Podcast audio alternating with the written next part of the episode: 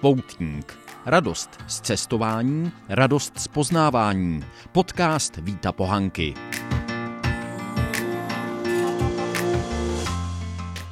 Paříž za rozumný peníz. Dobrý den, vítejte při poslechu další epizody podcastu Poutník. Já se chci tentokrát ještě naposled vrátit k cestě, kterou jsme s manželkou Marcelou a dcerou Klárkou podnikli poslední srpnový víkend, což byl pro nás prodloužený víkend. Byli jsme s tou cestou opravdu spokojení, jsme i teď s odstupem několika dnů rádi, že jsme se tam vypravili a investovali do toho nějaké peníze. A já chci nabídnout nesnad doporučení, ale řekl bych takové schrnutí toho, jak jsme postupovali při zvažování dopravy, hledání ubytování, sestavování programu, stravování a parkování. Rozepsal jsem se tentokrát trošku víc, než jsem měl původně v plánu, ale ono to bylo i pro mě osobně dobré to připomenout a schrnout třeba pro příště. A snad to bude užitečné i pro některé z vás. Samozřejmě je to o cestování a to je konec konců hlavní náplň poutníka.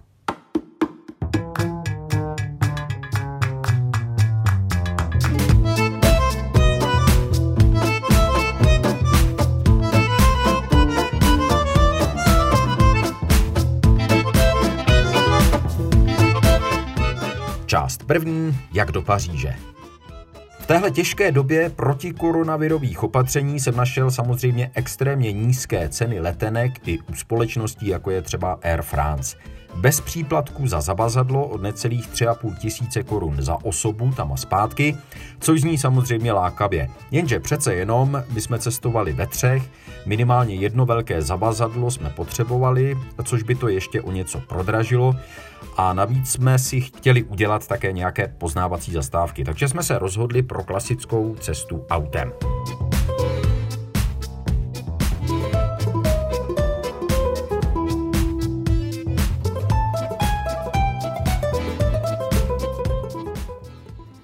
Prahy je to do Paříže nejkratší cestou okolo 1050 až 1100 kilometrů.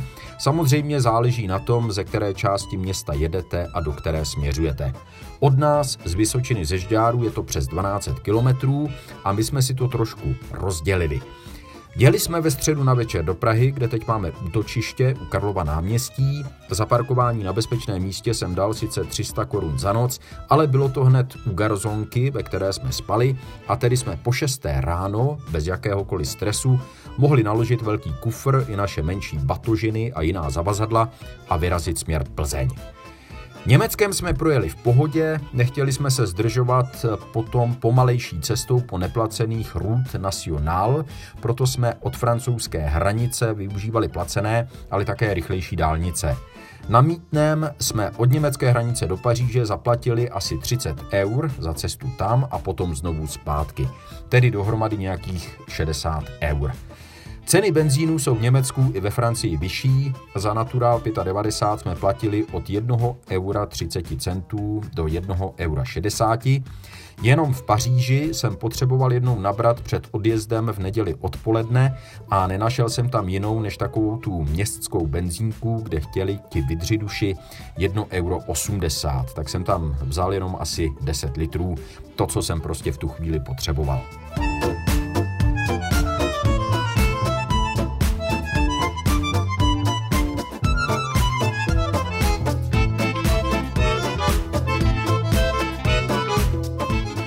Najeli jsme nakonec dohromady asi 2,5 tisíce kilometrů. Naše staronová oktávka s bezmála dvoulitrovým motorem si při svížnější jízdě vezme své. Odhadoval bych to tak na 8 až 9 litrů na 100 kilometrů. Pro zjednodušení bych počítal spíš 10 litrů, protože jsme samozřejmě najezdili také něco po městech. Takže dejme tomu, že jsme projeli zhruba 250 litrů benzínu, když vezmu v úvahu, že jsme platili z části ten dražší benzín v Německu a Francii, tak jsme za benzín zaplatili něco mezi 8 a 10 tisíci korunami. Já jsem si ty stvrzenky nenechával, což možná byla chyba. Tohle samozřejmě nezahrnuje opotřebení auta, na druhou stranu jsme byli vlastními pány, mohli jsme se zastavit, jak uslyšíte, kde jsme chtěli. Tedy toho výběru cesty autem nelituju, udělali bychom to stejně znovu.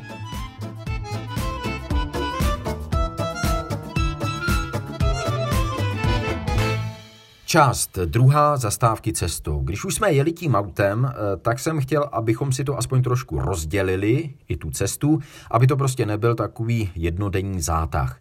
Chtěl jsem také ženě i dceři ukázat alsaské vogézy, kopečky, kde už to trošku znám. Jezdil jsem tam v letech 2006 až 7 do Štrasburku, kromě prázdnin, každý měsíc na zasedání Evropského parlamentu.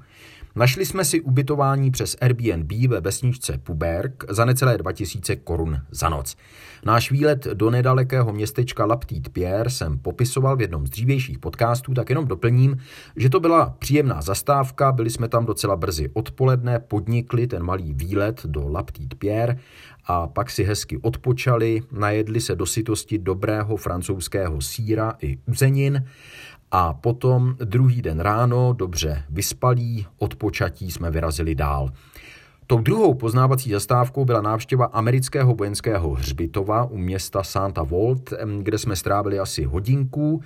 Pak jsme nabrali benzín a pokračovali dál na Paříž. Byly to příjemné a smysluplné zastávky, které nám dali víc než jenom takové ty rychlovky někde na odpočívadle u benzínky. Jestli pojedeme někdy znovu, plánuju to podobně.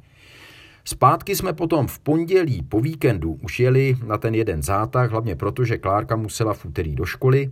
Mohli jsme se naštěstí s manželkou Marcelou vystřídat za volantem, abych to nemusel odřídit celé já, ale ani tak bych řekl, že to není úplně ideální.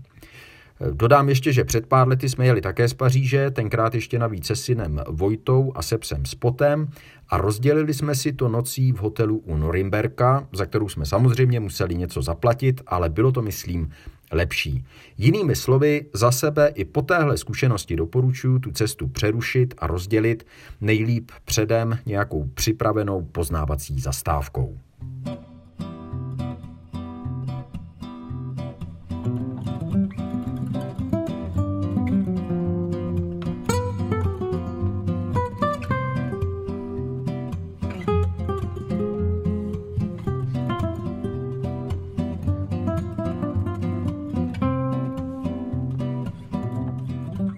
Část třetí, ubytování. My jsme teď vlastně poprvé zháněli ubytování přes Airbnb a z naší strany, musím říct, panuje spokojenost.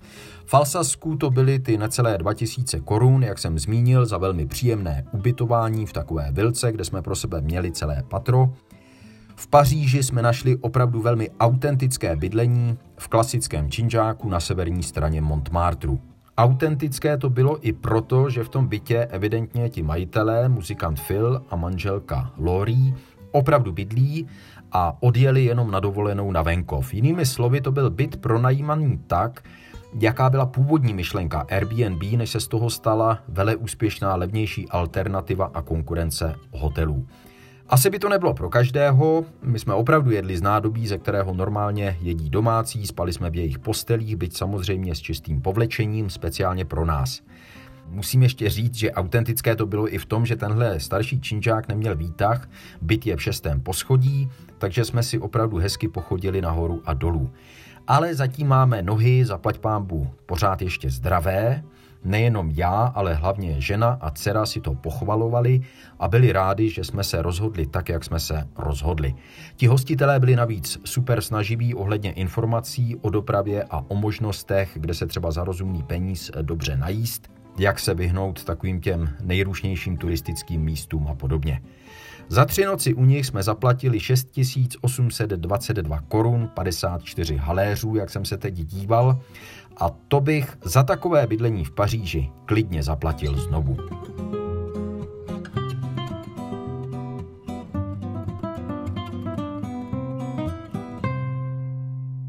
Část čtvrtá jídlo. Já myslím, že jsme docela šetrná rodina, ale dobré jídlo máme opravdu rádi a mám to štěstí, že manželka i dcera jsou v tomhle ohledu velmi svědomité. Takže na cestu jsme si vzali chladící box, předem naplněný sendviči a houskami, očištěnou, nakrájenou zeleninou i nějakou tou sladkostí. Tudíž jsme nemuseli utrácet za podle mě chronicky předražené jídlo na benzínkách a odpočívadlech. Jedli jsme navíc eh, za cesty, takže jsme nestráceli čas při těch hlavních přesunech. Ale současně je pravda, že hned po příjezdu do Alsaska a potom do Paříže jsme se vždycky vypravili do okolních obchůdků doplnit zásoby místními potravinami a pitím. Asi netřeba vysvětlovat, že klasické Airbnb ubytování znamená rozumně vybavenou kuchyň. Tím samozřejmě nechci říct, že bychom tam vařili nedělní oběd, ale bylo prostě kde si v klidu a v pohodlí nakrájet dobrý francouzský camembert nebo brie a nějaký ten sosison, doplnit to olivami a jinou čerstvou zeleninou. Samozřejmě také vínem my dáváme obvykle přednost těm z oblasti Bordeaux a také dbáme, aby to nebyla stolní vína, ale značková, tedy nesoucí označení Appellation d'origine contrôlée neboli AOC. Během dne jsme si dopřávali Perrier, který je sice dražší než jiné minerálky, ale stojí za to. V restauraci nebo kavárně jsme byli na jídlu dvakrát, Dali jsme na doporučení našich hostitelů a našli příjemné podniky přímo v okolí toho místa, kde jsme bydleli. Bohužel jedna rodinná restaurace, kterou nám speciálně doporučovali, měla zavřeno. Eh, zastavili jsme se také na kafe v kavárně Starbucks a tedy mě frankofilové asi definitivně zatratí, ale my jsme prostě aspoň jednou chtěli větší objem a rychlost. Starbucks se přímo nabízel a co můžu soudit, je jich v Paříži eh, podstatně víc, než jsem jich tam viděl naposled v roce 2016. Jinými slovy jsme se nějak moc nerozšoupli, ale jedli jsme místní potraviny, pili místní nápoje, obojí velmi dobré a kvalitní a o to nám šlo. Kdyby bylo hezké počasí, udělali bychom si pravděpodobně piknik v našem oblíbeném parku Bit Chaumont, to je v 19. arrondissementu, neboli městském obvodě. Tak už jsme to udělali při předchozích cestách, stejně jako když jsme byli v Paříži naposled v tom roce 2016, ale tentokrát jsme to kvůli hrozbě deště nechali být.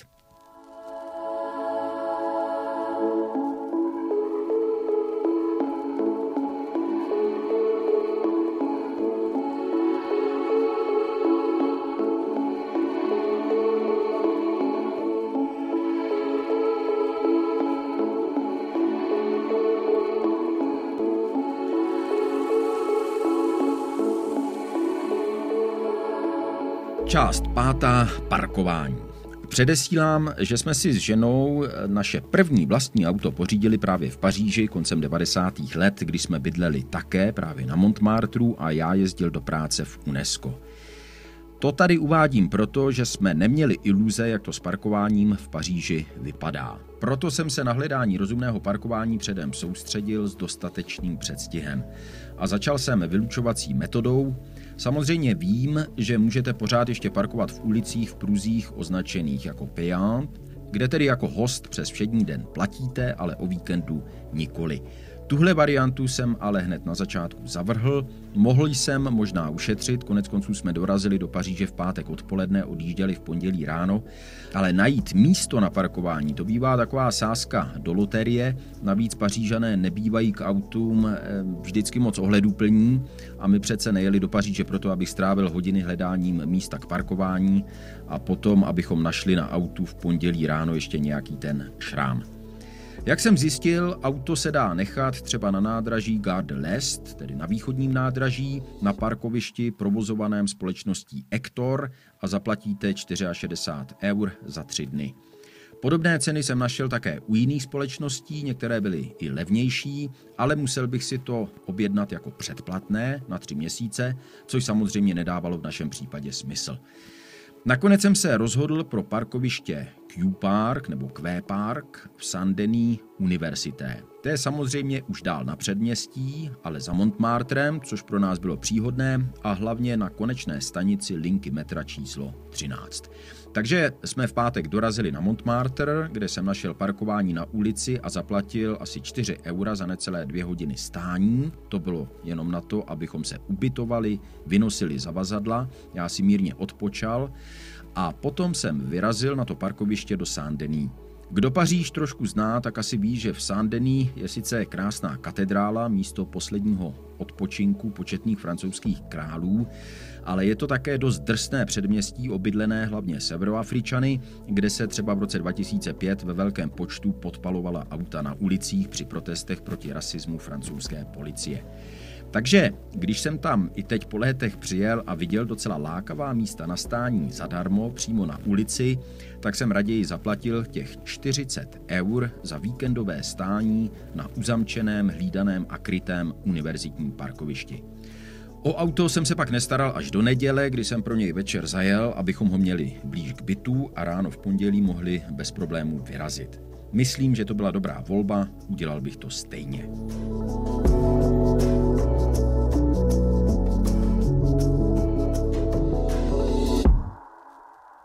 Část poslední. Pohyb po Paříži a program. Tohle je asi to nejpodstatnější z toho, co chci o té cestě z praktického hlediska říct. Smyslem toho výletu bylo, abychom si Paříž příjemně užili a aby i naše dcera Klárka, která se začíná učit francouzsky, poznala. Aby si prostě dokázala představit, kde je Montmartre ve vztahu k centru, aby se prošla po Champs-Élysées, okolo Louvru, o tamtud pěšky do lucemburských zahrad a samozřejmě, abychom se aspoň prošli po martových polích u Eiffelovky.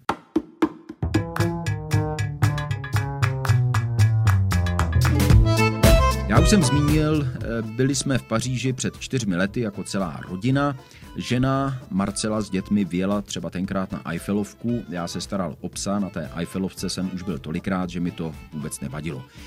Takže jsme ani tentokrát necítili až takovou naléhavou potřebu konkrétně na tu Eiffelovku vyrazit. Chtěli jsme si Paříž hlavně prochodit venku, užít si atmosféru a proto jsme chodili pěšky a jezdili metrem. Celkem jsme za ten víkend nachodili podle krokoměrů docela dost přes 30 kilometrů, což je, myslím, na městský terén docela slušná dávka. Koupil jsem ale také dva bloky, po deseti jízdenkách, které jsme projezdili městskou hromadnou dopravou. Zkoušel jsem předtím ještě kombinovat nějaké víkendové jízdenky, lítačky pro turisty a návštěvníky, ale ty bloky po deseti nám z toho pořád vycházely nejlíp, protože jsme například neplánovali víc než tři nebo čtyři přejezdy na den.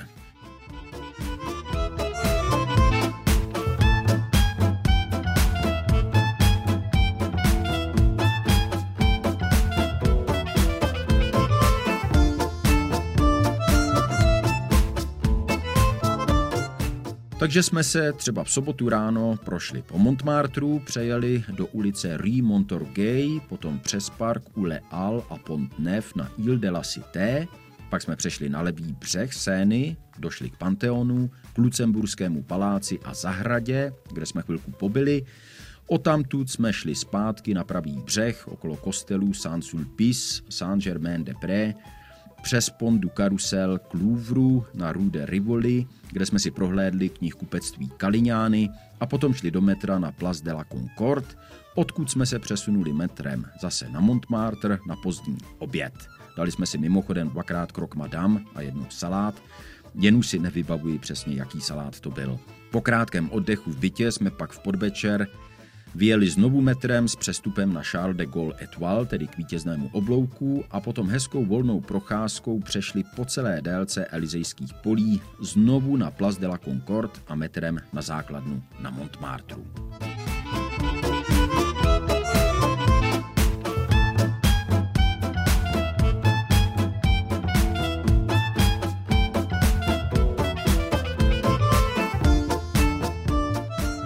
V neděli ráno jsem si trošku přivstal, zašel jsem se podívat na východ slunce k bazilice Sacré Cœur, od které jsou krásné výhledy na celé město. A potom jsme nečekaně a řekl bych kouzelně strávili velkou část dopoledne na trhu na bulváru Ornano. Hlavně Klárce se to líbilo, nakoupili tam s mamkou dost pochutin, byl to opravdu hezký zážitek. Už před odjezdem do Paříže jsme si řekli, že půjdeme do nějakého, ale jenom jednoho muzea, Zvažovali jsme nejdřív to Picassovo, protože jsme v něm ještě nikdo nebyl. Nakonec jsme ale zvolili Musée d'Orsay, protože máme rádi impresionisty a postimpresionisty a dali jsme si na to část nedělního odpoledne. Lístky jsme koupili na internetu předem i s časem příchodu na 13. hodinu, což jsme museli na pokyn muzea udělat. Podobné je to mimochodem třeba v Louvru a v jiných muzeích.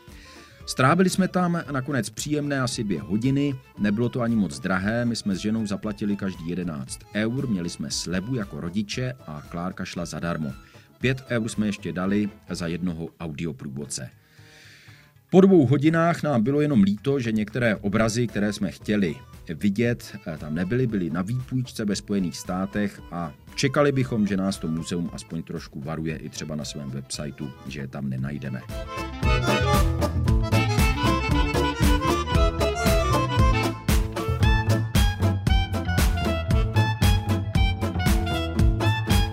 Sečteno, podtrženo, to byl úspěšný a moc příjemný výlet. Když to zhruba sečtu, tak jsme dali, jestli dobře počítám, necelých 10 tisíc korun za benzín, za ubytování to bylo 9 tisíc, samozřejmě jsme utratili něco na místě, za jízdné, jídlo a vstupenky.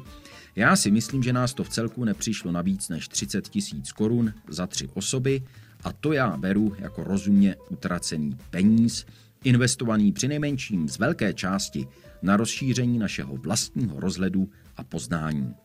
Díky za pozornost, díky za to, jestli jste tuhle trošku možná suchopádnou epizodu vydrželi poslouchat až sem a budu se těšit na slyšenou.